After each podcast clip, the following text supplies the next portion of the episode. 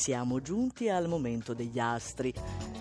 Allora, come stanno messi innanzitutto? Cioè una settimana buona in generale, sì? Sul fondo trovi me, i pesci. No, ma mi dispiace. Perché già le quadrature dai gemelli non ci offrivano molti appigli per Ok. svicolare. Questo lunedì, luna nettamente opposta dalla Vergine, quindi ci troviamo con le spalle al muro. Sì? Ma è Bene. proprio qui che ritroviamo forza e decisione. Sì, sempre- Ritroveremo, È un diciamo. ottimista, è sempre così Maria Vittoria. Ok, poi ci sono anche i gemelli. Segno del periodo, giornate piene, ricche, esigenze contrastanti quindi da soddisfare e perfino i gemelli che si sa hanno il dono dell'ubiquità, stentano a seguire tutto. Eh, anche i sagittari però sono un po' così, il dono dell'ubiquità, no? Sono, sono sempre in movimento. Infatti mobili, segni mobili, Ok, ah, vedi per quello. che hanno Sole, Mercurio, Marte e Luna opposti, quindi con questi pianeti è naturale che si sentano, io dico, appannati dal punto di vista della forma fisica Sì. e mentale, però non vi sottovalutate perché il risultato non è male. Bene, e si chiude con gli scor- lo scorpione per i segni quelli che non vanno benissimo. Lo oggi. scorpione si rifiuta, si ribella, Giove cerca di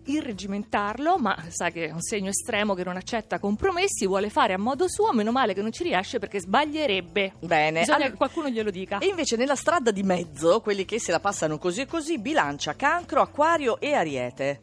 Per la bilancia, transiti meravigliosi dai gemelli, segno amico, intrigono, quindi siete in forma, siete molto apprezzati Cosa in volete giro, di più, anche dal eh? punto di vista professionale. Infatti sapete che questo lunedì è la rampa di lancio proprio per una nuova conquista Sì. di lavoro. Bene. Gli altri che sono cancro, acquario e ariete? A giugno arriveranno i pianeti in cancro, si sa, quindi Sì. segue, no? Gemelli cancro. Però eh, proprio in questa settimana voi dovete preparare e non avete tempo per quello che amate, che sia una cosa, un'attività, una persona. Niente, solo dovere. Questo è quello che accomuna questi segni. Mentre invece al top troviamo leone, toro, capricorno e vergine. No, ho sbagliato io. eh, Al Eh, top, s- top. Perché c'è l'acquario? Non te Ah, l'ho messo. l'acquario! Ma scusami, io pensavo che fossero tutti quanti accomunati. No, perché sono da quattro, questa. quattro. Benissimo, Scusa. benissimo. No, no, no, di... beh, vediamo l'acquario invece. L'acquario è stato passato al vaglio dalla Luna in Leone questo fine settimana, ora è migliorato, alleggerito, si può Ok. prendere delle belle rivincite, però la conquista, quella conclamata che aspettavate da luglio. Bene, e poi l'ariete. La Settimana favorevole.